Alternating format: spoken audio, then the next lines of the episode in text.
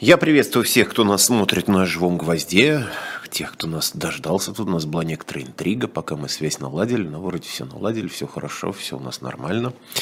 Так вот, я всех приветствую. Приветствую Михаила Крутихина. Михаил Иванович, добрый вечер. Добрый день. Вот, значит, ну, соответственно, Михаил Крутихинов вы все прекрасно знаете, эксперты в нефтегазовой отрасли. Вот, соответственно, мы рады будем его сейчас с вами послушать и посмотреть. У нас особое мнение. Я напоминаю, друзья мои, как всегда на нашем канале, вы пишете свои вопросы, реплики, замечания, ставите лайки и прочие знаки внимания нам оказывайте с целью максимального распространения замечательных видео с этими замечательными гостями, которые у нас на живом гвозде исключительно и бывают. Ну, слушайте, я начну прямо с вопроса, который Илья Евсеев, наш постоянный, не просто постоянный зритель, а человек, который всегда первым, в крайнем случае вторым задает вопрос. Вот он его задал, и, между прочим, это вопрос, который мне приходил в голову. Здравствуйте, Михаил Иванович. Известно ли вам, что сейчас происходит с Роснефтью в целом и с Игорем Ивановичем Сечным в частности? спасибо. Вот что с Игорем Ивановичем Сечиным происходит сейчас в частности? И с Роснефтью ну, в целом? Я думаю, что, что Игорь Иванович по-прежнему сохраняет свои посты. Во-первых, это, конечно, э, руководитель э, ну, фактически генеральный директор по старому российскому, э, по старой российской терминологии компании «Роснефть», крупнейшая нефтяная компания России. И второй, он еще и исполнительный секретарь э, президентской комиссии по ТЭК которая, пусть и нерегулярно, но все-таки собирается, и на ней принимаются стратегические решения по всей отрасли. Так что посты свои он сохраняет. Что касается Роснефти, то компания в отличие от некоторых других гигантов отрасли, таких как «Газпром», э, все-таки выплачивает дивиденды, она получает прибыль, хотя и не вот несколько снизились темпы получения доходов этой компании, но тем не менее она остается прибыльной, и э, дивиденды, я думаю, что э, она и впредь будет их платить по... Там есть еще такая потаенная причина, почему эта компания платит дивиденды довольно большие.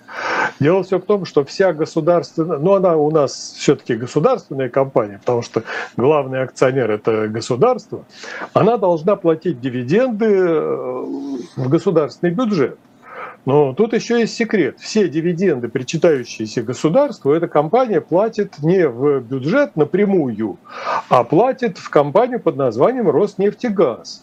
Это такая очень хитрая компания-прокладка, которая создана вот исключительно для того, чтобы созда... Э, принимать на себя дивиденды Роснефти, 11 с лишним процентов дивидендов Газпрома, из тех, которые причитаются государству, и еще кое-какие компании туда платят. А дальше начинается секретность, потому что по решению Российской Думы все финансовые документы и все, вся статистика этой компании, они закрыты. Она секретная компания.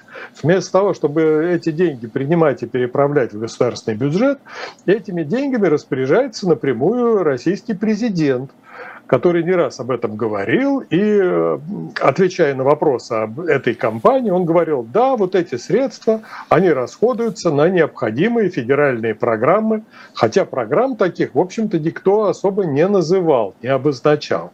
Поэтому это личный кошелек российского президента, которым он пользуется вопреки Конституции, кстати, поскольку по Конституции президент не может распоряжаться федеральными финансовыми средствами, а федеральные власти, в частности правительство, выделяют ему средства на содержание президенту. У нас, как вы видите, несколько вопреки Конституции происходит совершенно другая картина. И поэтому Роснефть, да, она свои государственные дивиденды переправляет в личный кошелек российского президента. Вот такая ситуация. Ну, не прям, наверное, прям личный-личный, чтобы ходить в магазин или платить за, за, за тот же газ, электричество. Все-таки, наверное, идет на какие-то проекты, просто о которых мы не знаем. Наверное, они все-таки есть. Это было бы очень сложно там создавать исключительно для блага, как говорится, все для блага человека, и мы знаем этого человека. Вот, наверное, все-таки какой-то еще есть смысл в этих, но это мы, конечно, только догадываться можем. Да, поскольку компания засекречена, вот все, все ее финансовые телодвижения, они находятся под, как государ... под грифом государственной тайны, поэтому мы можем только догадываться, куда президент тратит эти деньги. Ну, смотрите, вы, кстати, упомянули про дивиденды. Это вообще касается не только нефтегазовой отрасли, но и в целом, потому что были очень хорошие дивиденды у крупных российских компаний и у, и у монополистов наших, в том числе, там, начиная от Сбера и, и далее. Э, за, за вот в прошлом году, в 22 по итогам 21 года они выплачивали. Сейчас же идет массовый отказ от выплаты дивидендов, то есть такой как эпидемический. Это даже таким стал правилом хорошего тона отказываться от выплаты дивидендов. А, собственно, что случилось? Задаю я сакраментальный вопрос, популярный в последние полтора года. Что случилось такого с нашими крупными, в частности, вот, ну, по вашему профилю, нефтегазовыми компаниями, что они, они выплачивая год назад большие дивиденды, теперь отказываются от них, ну, кроме Роснефти, как мы поняли, отказываются от их выплаты вовсе. Ну, мы видим «Газпром», который отказался выплачивать дивиденды, но у «Газпрома» совершенно особая статья, поскольку «Газпром» прекратил экспорт на свой главный рынок, на европейский рынок по политическому распоряжению из Кремля – то есть никто не запрещал э, «Газпрому» продолжать экспортировать природный газ по трубопроводам. Тем более, что мощности трубопроводов даже без взорванного «Северного потока» вполне хватало, чтобы напоить газом ну, две, наверное, Европы. Их было больше, чем э, требовалось европейским потребителям. Никто никаких санкций против российского газа не вводил, э, никакого эмбарго не было, никакого бойкота не было. Наоборот, когда «Газпром» ушел с этого рынка, против него пошли иски в арбитраж из-за того, что он не выполнил свои контрактные обязательства, не поставляет столько газа, сколько он обещал. В частности, украинская сторона, которая имеет соглашение о транзите российского российского газа с «Газпромом», а, тоже имеет право подавать такие иски, поскольку «Газпром» не выполняет обязательства по прокачке транзитом э, необходимых объемов газа. Э, ну, вот в таком состоянии находится компания. Э, если в прошлом месяце, в июне, российская добыча газа сократилась где-то по официальным даже данным на 23%, то у «Газпрома», который потерял больше других компаний из-за ухода с европейского рынка, у него потеря в добыче больше 30%. А вместе с потерей экспортного рынка и вместе с потерей части добычи «Газпром», естественно, не может генерировать ту прибыль, которую генерировал, и не станет не, решил не выплачивать дивиденды, ну, деньги компании нужны. Во-первых, нужно достраивать э, газопровод э, «Силы Сибири», э, нужно проводить другие, осуществлять другие проекты. Но в частности у «Газпрома» есть проект, который он пока не начал, но это газопровод «Силы Сибири-2». Это очень дорогостоящее мероприятие будет. Если китайцы дают, дадут согласие на то, чтобы принимать газ по этому маршруту, то придется строить трубу аж с Ямальского полуострова через всю э, Сибирь восточную до Иркутска, через монгольскую территорию в Китай, в Иркутской области соединять силы Сибири-1 и э, в общем-то, это очень-очень дорого. Там будут э, расходы измеряться десятками миллиардов ну, в пересчете на доллары, скажем, долларов. Поэтому как платить дивиденды в таких условиях? И денег нет, и убытки фиксируются, да еще и расходы впереди колоссальные. Вот я как раз вы упомянули транзит, э, транзитную трубу. Там сейчас что происходит вот в плане прокачки через украинскую территорию? Потому что это, конечно, был удивительный парадокс вот этого всего времени, когда, с одной стороны, две страны, по сути, друг с другом воюют, с другой стороны, существует транзитная труба, по ней идет топливо, одна страна с другой вступает в коммерческие отношения, должна и одна обязывается прокачивать значит, газ, другая обязывается платить. Вот там вот конкретно с Украиной, с транзитной трубой, там какая сейчас ситуация? Да, по-прежнему продолжается прокачка газа. Но вот, например, такие страны, как э, Австрия, они зависят от российского газа. По самым последним данным, вот в прошлом месяце из всего газа, который был потребен Австрии, 63% пришло по трубе через Украину из России. То есть вот такие страны, как э, Австрия, скажем, Молдова и Приднестровье или Словакия, они э, критически зависят от российского газа. И по-прежнему туда идут поставки. Не в тех объемах, когда, как обещали, но тем не менее идут. Вот через Украину «Газпром» обещал прокачивать по соглашению 167 миллионов кубометров в сутки, а он прокачивает ну, где-то 40, 42 миллиона кубометров. Вот, э, ну, то есть четверть где-то такая, примерно. Ну да, такая ситуация. Э, четверть. И не полностью работает еще труба через Турцию, то есть вот э, с турецкой территории, турецкий поток тот знаменитый, угу. он, при, он пересекает турецко-болгарскую границу, и на этой трубе дальше сидят Сербия и Венгрия. Вот туда газ еще поступает. А больше потребителей российского газа, кроме как вот украинский транзит и вот этот турецкий поток, в Европе нет. Ну вот, кстати, по поводу поставок в Европу спрашивает нас, нас с вами и вас, конечно, в первую очередь, Марат Сагбудинов, пишет Михаил Иванович, а как тогда получается, что Россия третий поставщик газа на испанский рынок? Какая компания это осуществляет? О, а почему мы говорим, что это Россия? Ну давайте разберемся. На испанский рынок поступает э, очень много сжиженного природного газа с Ямальского полуострова. Там работает международный консорциум Ямал-СПГ. Вот этот консорциум, он состоит из э, компании «Новотек», которая не вполне российская. Там иностранные есть инвесторы в этой компании. В общем, она международная. Плюс к этому французская Total Energy и две китайские компании. Вот китайцам, кстати, вот там принадлежит почти 30%, 29,9%.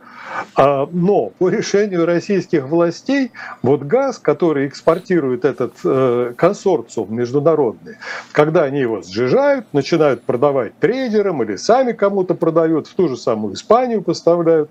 Этот газ уже не принадлежит России, и более того, он не приносит в российский бюджет вообще ничего. Он подарен вот этому консорциуму. То есть, когда по решению российских властей консорциум освобожден от налогов, от налога на добычу полезных ископаемых, от э, вывозной таможенной пошлины 30% за газ, от других налогов, например, на импорт оборудования и так далее, то э, это, это их газ. Это газ уже не России, он подарен этому. И российский бюджет от этого ничего не получает. Это означает, что никакие санкции, ну тут, а как вводить санкции против иностранных компаний, а не, э, не против России? Поэтому этот проект проект, он вне санкций.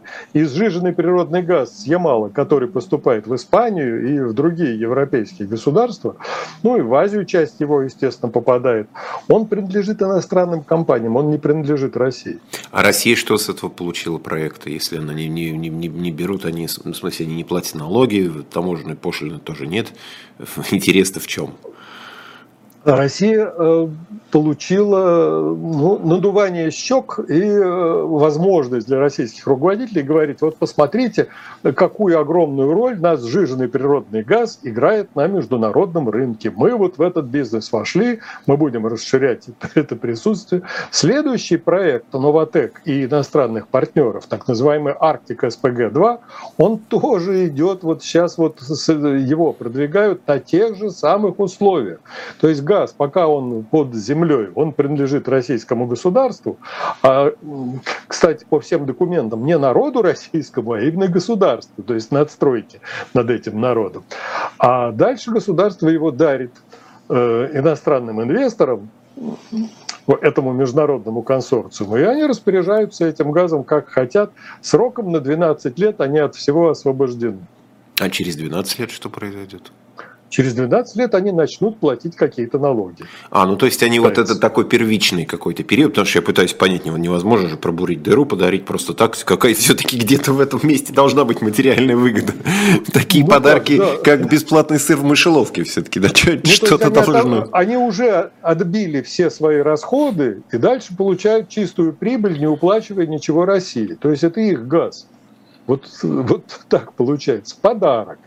Ну, представьте себе, вот вы сидите, например, вот сидит кладовщик, он охраняет вот народное достояние какое-то на складе. К нему приходят приятели и говорят, слушай, вот ты там в газетах напиши, что ты будешь, будешь играть мировую роль, ну подари нам э, вот это вот имущество со склада. Ой, говорит кладовщик, я не только вам имущество подарю, а я еще за свой счет построю вам терминал по отгрузке этого хозяйства, э, обеспечу вот отгрузку по Северному морскому пути своими ледоколами, да еще и буду углублять дно при подходе, на подходе к этому терминалу. Чего вам еще такое сделать? Вот ситуация-то вот такая. Все-таки какой-то должен быть в этой цепи человек, который, вот может быть, этот кладовщик или кто-то, который, который как-то тоже свою маленькую золо, золо, золотоносную скважинку в свой карман как-то открыл, потому что, ну вот. Нет, так. ну это Новотек, там приятели Путина, там Тимченко, Михельсон, которые заправляют всем в этой компании. Ну, конечно, они с этого получают и очень много получают. Я не знаю, делятся они, не делятся, но фактически вот э, это так, такие конторы, они паразитируют на геополитических иллюзиях российского президента. Тот решает, о, мы сейчас будем играть глобальную роль вот тут, в Арктике, мы тут понастроим вот таких заводов, мы вот... А ему говорят, да, мы сейчас тебе все это сделаем, но нам, во-первых, нужно полное освобождение от налогов, второе, нам э, э, в какой-то момент они получили деньги в кредит даже из вот фонда национального благосостояния, чтобы профинансировать этот, и потом потом дальше российское правительство строит им терминалы, обеспечивает ледокольное сопровождение, прочие льготы какие-то предоставляет.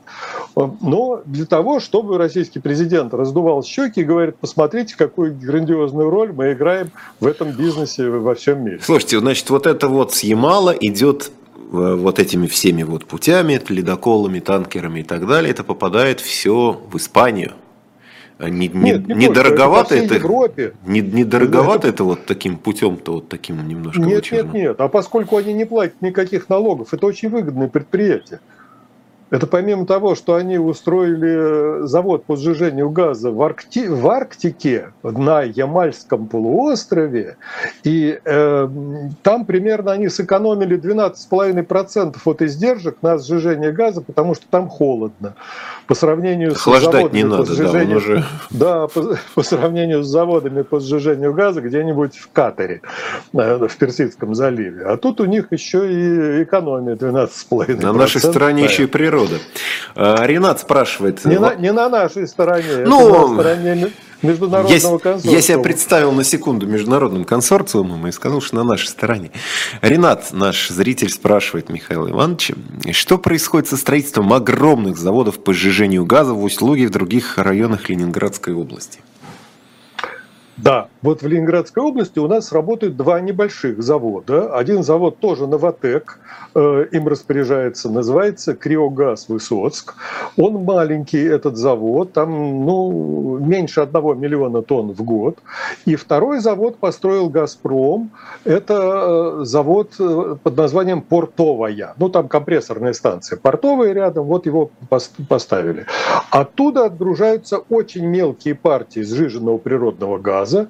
И, кстати, вот что очень забавно, один из постоянных клиентов, которые покупают там сжиженный газ, это финская компания Fortum, и часть вот этого сжиженного газа, она не только в Финляндию в какие-то небольшие терминалы доставляет, она его даже до Норвегии довозит небольшими судами-газовозами, потому что там у Фортума есть промышленные предприятия, нуждающиеся в газе. И вот там Э, в районе Фридрихстад есть э, узел, куда российский газ из Газпромовского завода и из Новотековского завода поступает. Это маленькие предприятия. А что касается завода по сжижению газа, и там еще и нефть, газохимическое предприятие собрались строить огромное в Усть-Луге, то они столкнулись с серьезными препятствиями. Во-первых, из-за санкций. Оттуда ушли компании, которые могли давать технологию, оборудование и так далее. А на российских технологиях, на российском оборудовании вот никак не получается у «Газпрома» построить там завод э, мощностью 13 миллионов э, тонн сжиженного природного газа в год. Вот э, там идут какие-то строительные работы, но без особой надежды. И потом там же есть другая проблема с э, Усть-Лугой.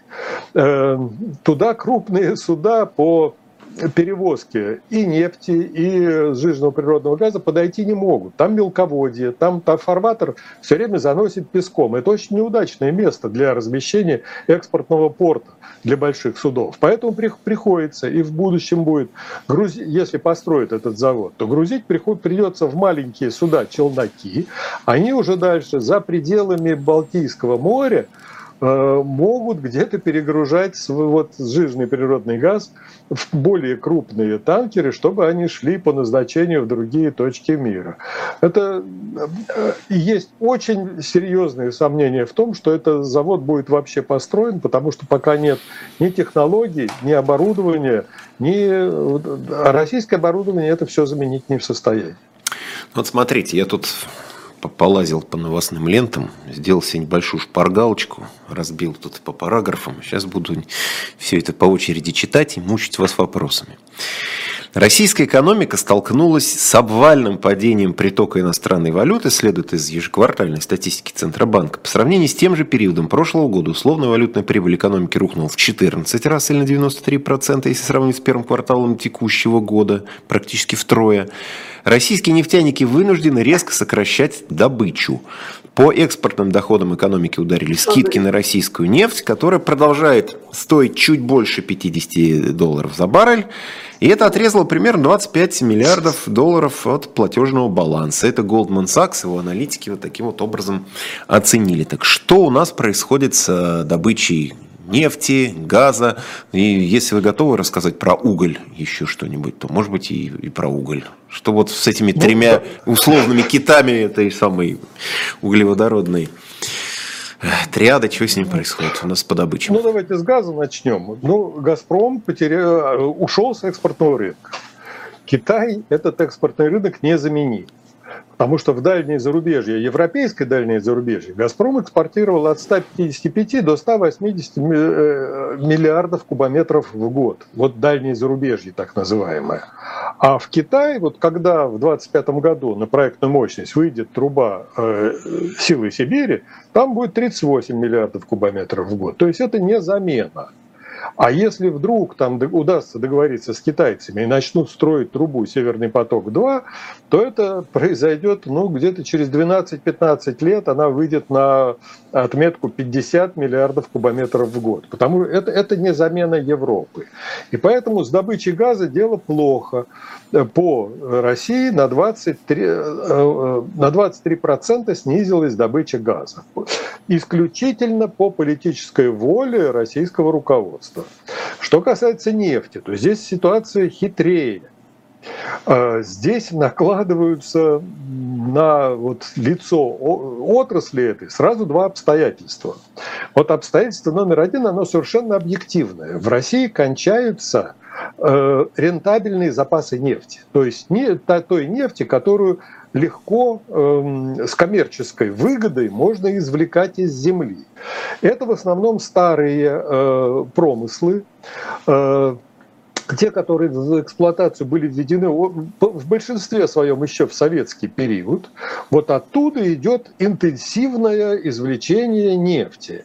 На новые, вот новых открытий уже очень давно не делалось, крупных открытий. И на новые месторождения компании коммерческие предпочитают не идти.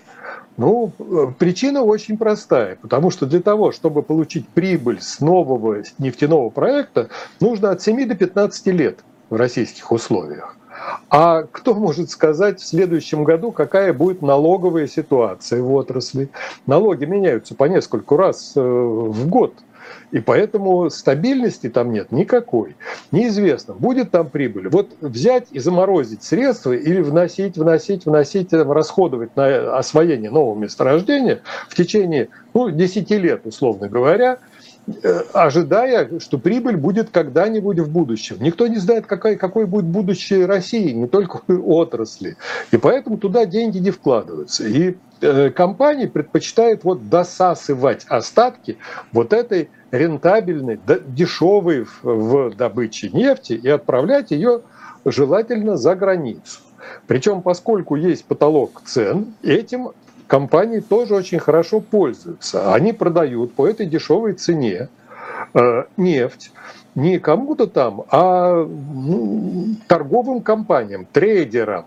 Причем большая часть этих торговых компаний, они контролируются самими нефтяниками нефтяными компаниями. Но зарегистрированы они за рубежом, и они, когда покупают нефть по низкой цене, дальше уже перепродают ее, естественно, с наваром.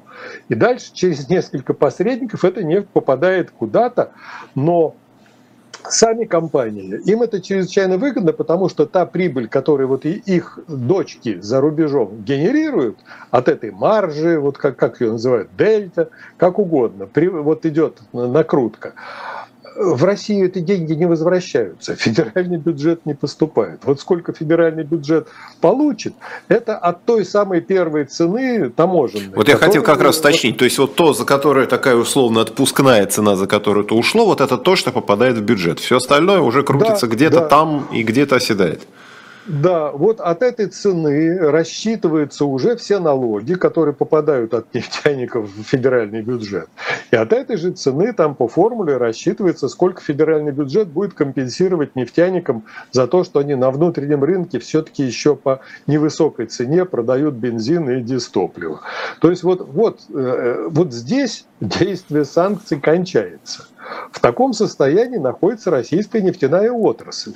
И поскольку э, рентабельные запасы нефти, они не бесконечны, вот они кончаются, то э, стоит ожидать, что эта добыча будет дальше снижаться. И когда российский вице-премьер Александр Новак объявляет, что с августа Россия добровольно будет сокращать экспорт э, сырой нефти, да еще и на большую-большую величину, то это не добровольно, а это просто потому, что вот ну, ну нет нефти, не хватает. Не хватает, э, вот компании стали экспортировать по максимуму вот эту сырую нефть и поменьше оставлять этой нефти для российских нефтеперерабатывающих заводов на внутренний рынок. И это было из-за этого в правительстве стали Э, говорить, что скоро мы запретим или ограничим экспорт бензина российского, потому что его будет не хватать внутри России. Все это отражает такую ситуацию, когда запасы нефти э, исчерпываются, кончаются. И Россия вот э, во-первых, из-за э, истощения этих рентабельных запасов, а во-вторых, из-за того, что компании, желая получить прибыли, э, максимально ускорили опустошение уже работающих промыслов, вот по этим двум причинам мы видим, что скоро России придется докладывать о резком сокращении добычи. Где-то в 2019 году, в 2018-2019 году в Думе эм, э, Министерство энергетики докладывало, что вот из-за такой ситуации с рентабельными запасами, легко извлекаемой нефтью, э, добыча нефти в России к 1935 году упадет на 40%. А, вот, а из-за санкций, из-за ускоренной разработки месторождений, мы видим, что вот это падение будет гораздо скорее, а не к 1935 году. А можно вообще как-то оценить условно, сколько у нас нефти осталось? Ну вот, при, при, опять же, я понимаю, что меняется количество, меняется, меняется добыча, меняются какие-то вот эти вот цифры. Ну, вот какой-то, не знаю, средний по больнице, да, то есть вот насколько нам этой нефти, на которой, вот той самой нефтяной игле, на которой мы так успешно сидели десятилетиями, еще там с советских времен, это 50 лет, 60 лет, 100 лет, там, 5 лет. То есть вот при сохранении теперешних темпов вычерпывания, сколько мы еще можем за счет этого жить? Ой, ой, это трудно сказать, и не в последнюю очередь потому, что все данные о запасах, о добыче у нас засекречены теперь. То есть это не Соединенные Штаты Америки, где каждая скважина, она находит отражение в публичной статистике. Вы можете проверить, где что, что-то там работает, что, что-то будет качать, какие там запасы зарегистрированы, зафиксированы. У нас это теперь глубочайшая тайна, и невозможно... Вот э, на последнем заседании ОПЕК+, Россию упрекали в том, что она э, дает недостоверную информацию о добыче и об экспорте. А уж э, статистика у нас такая, что ой-ой-ой. И потом вот давайте при, пример. Вот мы начали разговаривать с э, Сечиной и Роснефти. Вот когда мы говорим, что российские нефтяные компании не очень-то хотят начинать новые проекты, потому что коммерческая рентабельность может наступить через 10 лет, через 15 лет, то Роснефть является здесь исключением. Вот это очень характерно, потому что она управляется госчиновниками во главе с господином Сечиным. Они, например, затеяли колоссальный, по их словам, колоссальный проект под названием «Восток Ойл». То есть э, президенту было доложено, что там открыты колоссальные запасы нефти, а когда мы разговариваем с э, российскими чиновниками, отвечающими за вот подтверждение этих запасов, они говорят даже на конференциях в Москве, на открытых конференциях, что, извините, это, это не так. То есть там нефти не столько, сколько докладывает Сечин, потому что он туда включает какие-то гипотетические запасы, которых в принципе не существует. Это первое. Второе. Он там пообещал, что уже в 2024 году через Северный морской путь этот проект будет отгружать 30 миллионов тонн нефти в год. Что такое 30 миллионов тонн? Вот с нового терминала, который еще не построен, его не существует там никакого терминала. Вот с этого проекта это означает, что раз в сутки там будет загружаться танкер, средний нормальный танкер класса Суэцмакс или Афрамакс, э, один танкер ледового класса. Столько танкеров у Роснефти нет. Э, их в природе вот такого количества танкеров под этот проект не существует. Как не существует запасов, о которых говорит Сечин. Все происходит, э, объяснение очень простое. Когда компания работает на коммерческих условиях, то она заботится о прибыли, вот э, конечной прибыль. Наступит она, не наступит, стоит туда вкладывать деньги, не стоит. А компания, которой командуют такие чиновники, как Игорь Иванович Сечин, она исходит из из того, что прибыль для них лично генерируется не в конечном результате, а в процессе. Вот чем больше бюджет, выделенный на совершенно бредовый мегапроект, тем больше в карман положат вот эти чиновники каких-то ну, материальных благ, условно говоря. И по, а там дальше хоть трава не расти, будет там нефть, придут какие-то танкеры, будет построен терминал, не будет. Но пока вот это продолжается, здесь можно как, как, каким-то образом наживаться. Вот э, в каком состоянии находится российская отрасль. Компании, которые работают на коммерческих условиях, они стараются сейчас на новые проекты никуда не идти, а высасывать нефть из старых. А вот компания, которая работает на условиях коррумпированных чиновников, она вам будет затевать самые колоссальные мегапроекты, под государственные бюджет, э, э, какие-то источники из бюджета, государственные э, налоговые льготы, субсидии, еще бог знает что, и распиливать там огромный бюджет на строительство ну, того, что никогда работать не будет. Вот, вот два лица российской нефтяной отрасли. Великолепно. Я как заслушался. А мы сейчас буквально секундочку прервемся, потому что как раз подошло время нам прорекламировать то, что вы можете купить в нашем магазине, книжки, shop.diletant.media. Всегда говорю о том, что там есть хорошая, познавательная, интересная литература для семейного, для личного чтения, для подарков, для познавательного, для развлекательного, в общем, для чего хотите.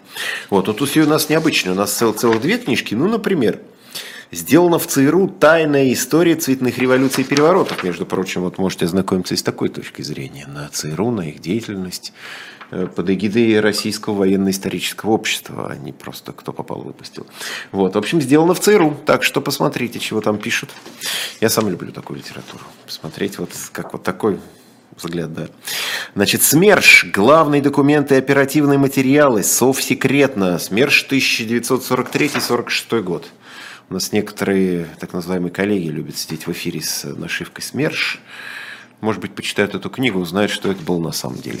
Вот. Но я напоминаю, что shop.diletant.media масса всего интересного, потому что не устаю я повторять, что книга может быть и не лучшей, но по-прежнему очень хороший, ценный подарок для интеллектуально развитых людей. Ну и для тех, кто хочет стать интеллектуально развитым, чего-нибудь почерпнуть из прочитанного. Мы с Михаилом Крутихиным продолжаем на мой взгляд, это почти такой триллер в прямом эфире. В общем, я слушаю про наш нефть и газ, и, в общем, очень многое узнаю про нашу жизнь.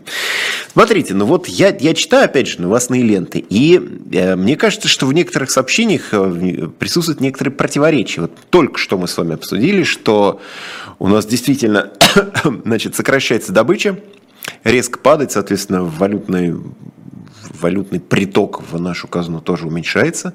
Но кто живет в России, тот на себе это почувствовал, посмотрели, как тут всякая эквилибристика с рублем и евро была. Видимо, не в последнюю очередь по этой причине. Но вот сегодня натыкаюсь я на сообщение. Опять же, Bloomberg. Российская нефть марки Юрлс превысила предельную цену, установленную Большой Семеркой, что нанесло удар по западным санкциям и обеспечило Москве экономическое преимущество. В среду цена на российскую нефть превысила 60 долларов за баррель, что стало серьезной победой Москвы. Это все цитаты. Эта победа объясняется тем, что Россия создала теневой флот судов, способных перевозить собственную нефть, уменьшив зависимость от услуг стран Большой Семерки. Вот, значит, вы мне, во-первых, расскажите, есть ли там большая победа России, про теневой флот несколько слов, и если есть предельная цена на нефть, то какая разница, как она там торгуется, если все равно дороже этого легально ее продать нельзя? Вот как это все выглядит, как это работает?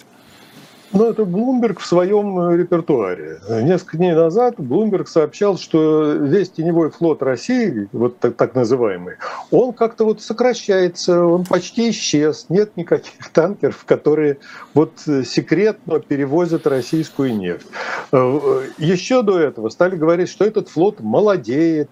То есть были старые какие-то танкеры, в нем появляются новые. Сейчас объявляется, что вот этот теневой флот, вот он как раз дает возможность России зарабатывать зарабатывать какие-то огромные средства. Ну, посмотрите, как, как, как ситуация обстоит. Вот когда работают санкции с их потолком цен на нефть, то касается это вот той самой цены отгрузочной, таможенной, вот как вы ее, как вот мы говорим, пер, первому покупателю эта цена пошла. И дальше, вот как бы эта нефть не крутилась на рынке, вот э, санкции на нее никакие уже не наложены. Там вроде бы есть ограничения по тому, что эту нефть если она будет дороже 60 долларов, то ее не должны перевозить э, э, какие-то вот танкеры, вот они могут попасть под санкции. Так она уже записана, эта нефть, заранее, что она дешевле этих, вот первая таможенная продажная цена нефти, она уже дешевле. А дальше уже начинается накрутка. Говорят, что вот России принадлежат вот такие-то танкеры, и она получает где-то, вот она потратила огромные деньги на приобретение этих танкеров якобы, а, а какое это отношение имеет к санкциям? Это раз. Второе, ну давайте пример такой приведем. Компания Совкомфлот, вот российская государственная компания, у нее было где-то больше 110 танкеров. Э, она эти танкеры взяла аккуратненько, перевела на свою дочку, зарегистрированную в Объединенных Арабских Эмиратах. И эти танкеры уже не принадлежат России. То есть э, фрахт плата за перевозку, которую получают вот эти компании, зарегистрированные где-то за рубежом, вот это все в российский бюджет никак не возвращается. Там это вот коррумпированные чиновники российские между собой, со своими приятелями, там все это делят. Э, танкеры, которые вот э, возят российскую нефть, ну, часть этих танкеров она возит совершенно легально, то есть ту нефть, которая объявлена, что цена ее ниже 60 долларов. Там, кстати, больше 40% этих танкеров, они принадлежат, например, Греции. Вот она спокойно возит российскую нефть. Причем здесь вот э, ограничения по санкциям, причем здесь меры против каких-то танкеров, и причем здесь теневой флот. Да пусть он весь будет этот теневой флот, но на санкции против России это уже никак не повлияет влияет. Санкции кончились с отгрузкой нефти первому покупателю, тому самому трейдеру. И поэтому говорить о вот каком-то там теневом флоте смысла никакого не имеет. И потом стали говорить, о, как это ужасно, что Соединенные Штаты Америки покупают э, нефтепродукты, сделанные в Индии и в других странах из российской сырой нефти. И что?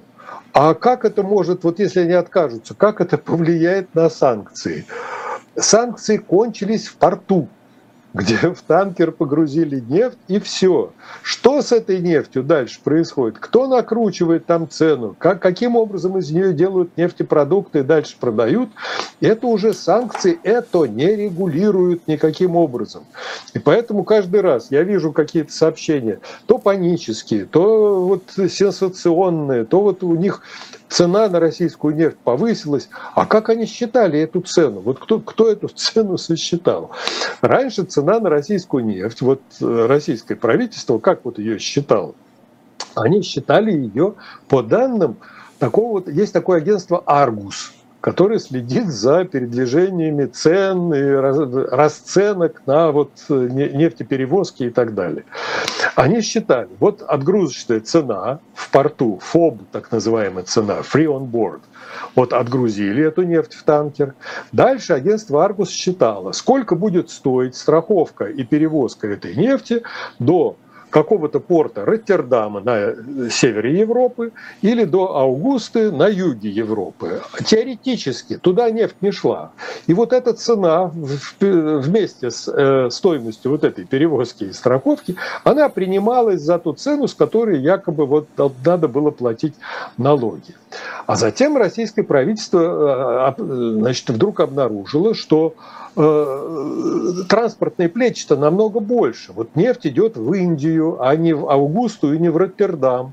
Она идет в Китай, она идет куда-то в Пакистан, еще в какие-то государства, другие совсем государства, которые в санкциях не участвуют. Надо каким-то образом все это хозяйство пересчитывать. Приняли решение, давайте мы посмотрим, вот у нас нефть Э, марки бренд, вот от которого все отсчитывают обычно нефтяные цены. Давайте от нее отсчитаем какие-нибудь вот скидки на это, ну, 20 долларов там или еще сколько-то. И вот будем от этой цены э, отсчитывать вот то, с чего будем назначать налоги. А не получилось. Потому что вот до сих пор эта новая система не заработала, она не введена.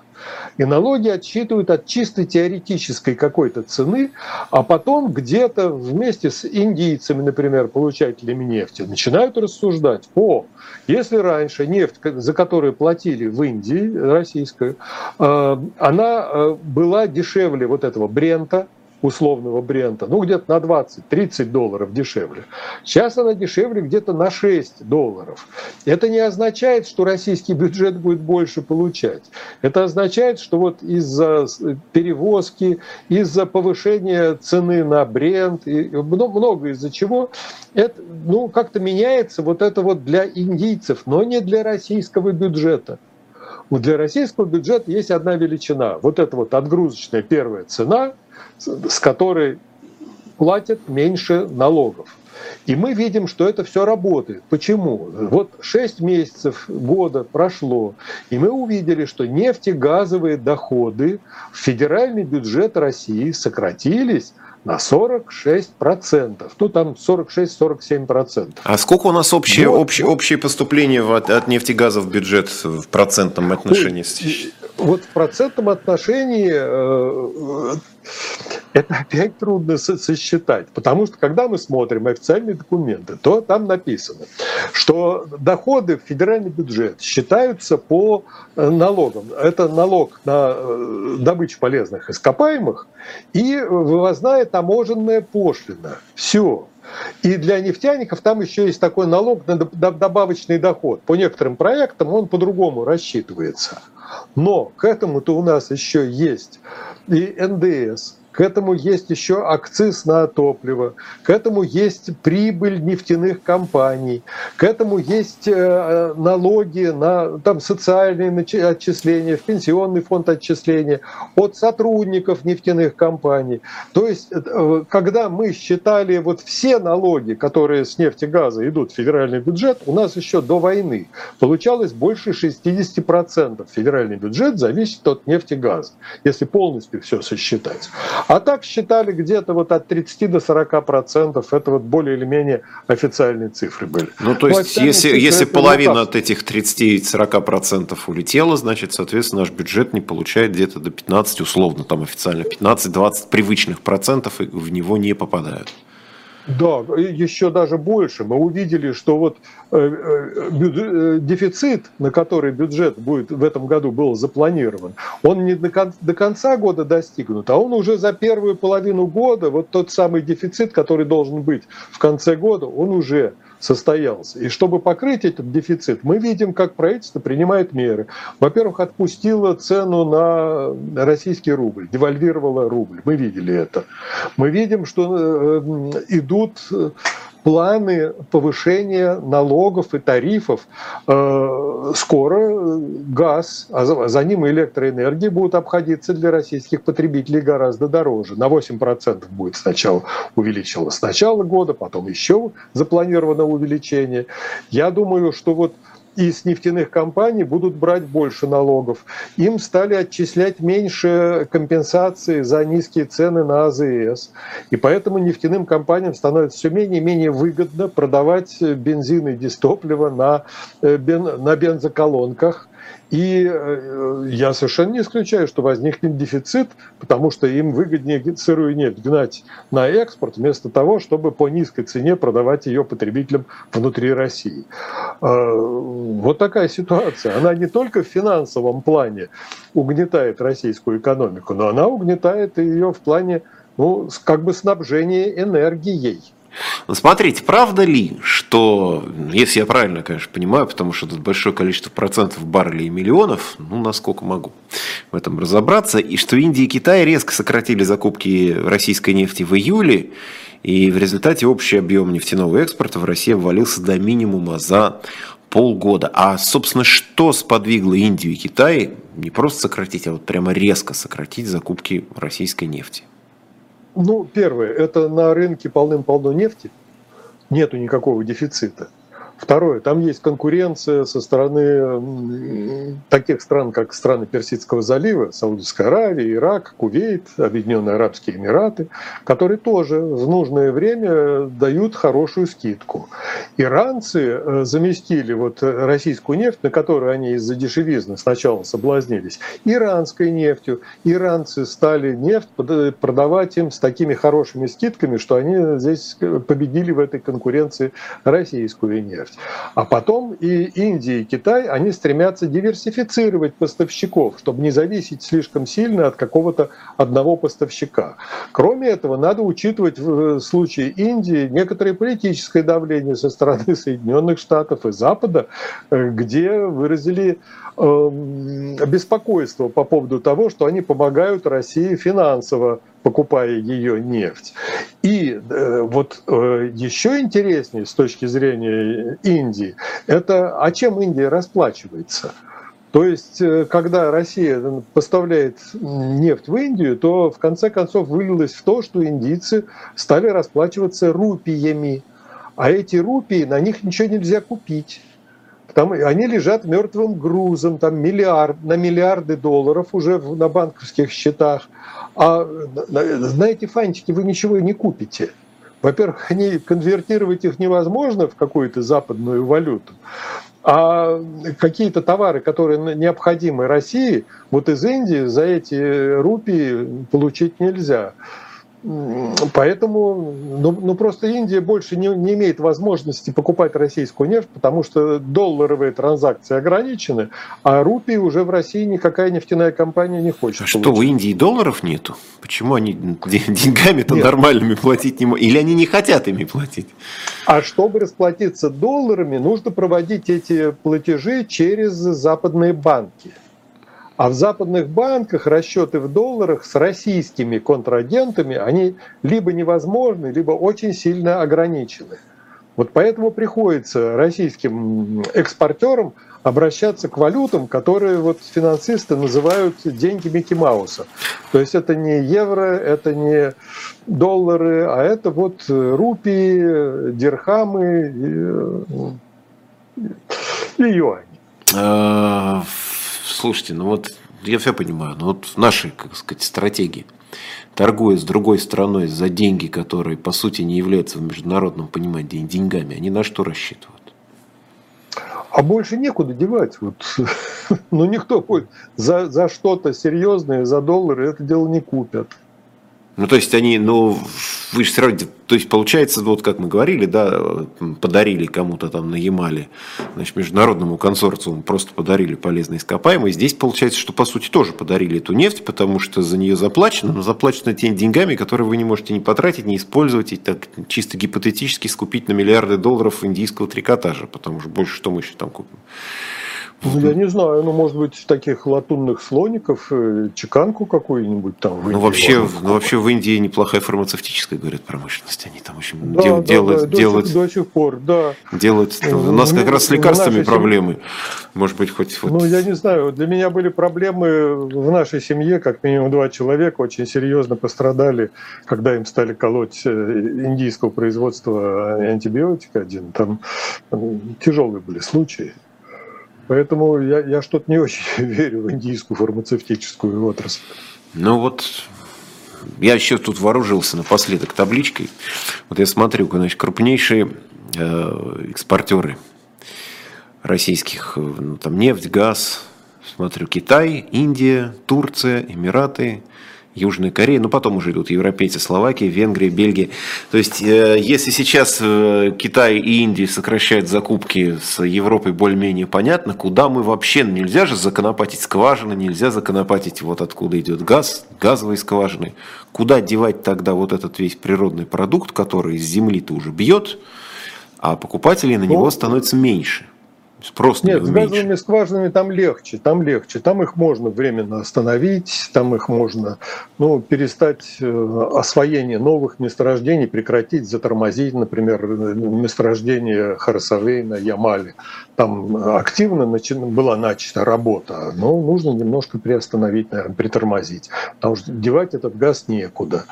А, что касается нефти, то прежде всего, я думаю, придется закрывать неэффективные скважины. Это дорогое очень дело ликвидировать скважины. Вот откуда взять деньги на ликвидацию без всякой, всякой надежды на прибыль. А есть такие скважины, которые, ну, во-первых, там нефть идет сильно обводненная, и вот ну, тот же легендарный самотлор, да и, и много уже в Западной Сибири таких месторождений, где из скважины идет не нефть, а скважинная жидкость. Это вода, где ну, 5-6% нефти, а все остальное вода, которую туда закачали, чтобы нефть оттуда вытеснить из этого пласта геологического. И э, скважина дает там по два ведра нефти в сутки, вот ее надо закрывать. А закрывать ее, ликвидировать эту скважину, это дорогостоящее дело. Нужно туда вкладывать, серьезно вкладывать только в ликвидацию. Я не говорю, консервировать ее смысла никакого нет, потому что потом расконсервировать вряд ли удастся. Там это вся парафином зарастет, эта скважина несчастная. Там ржавый какой-нибудь насос погружной в ней был. Э, снова ее потом реставрировать дешевле пробурить рядом какую-то новую. А какую новую бурить, если там в этом пласте, вот в геологическом, там одна не, э, вода уже, а нефти там э, крохи какие-то и капли остались. Вот отрасль стоит перед тяжелейшим выбором, как, э, что делать с неэффективными скважинами. Вот сейчас где-то в Югре в Ханты-Мансийском автономном округе где-то примерно 7,5 тысяч скважин, они стоят – они вот сейчас остановлены, потому что они малоэффективны. И, судя по всему, их придется закрывать. Это из общего фонда где-то 65-67 тысяч скважин. Вот 7,5 они уже остановлены. Ну и нам с вами пора остановиться сегодня в нашем эфире. Мы его ненадолго законсервируем, нам расконсервировать его проще. Эксперт нефтегазовой отрасли Михаил Крутихин был у нас с вами сегодня в особом мнении. Я получил от этой беседы массу всякой полезной информации, за что я Михаил Иванович благодарю. Я надеюсь, вы также. Спасибо вам, спасибо всем, кто нас смотрел. Ставьте лайки, пишите комментарии, распространяйте, расширивайте. Будет от этого только одна большая сплошная польза. Спасибо вам большое большое. Вам спасибо. Счастливо. Всего доброго. Счастливо. До свидания.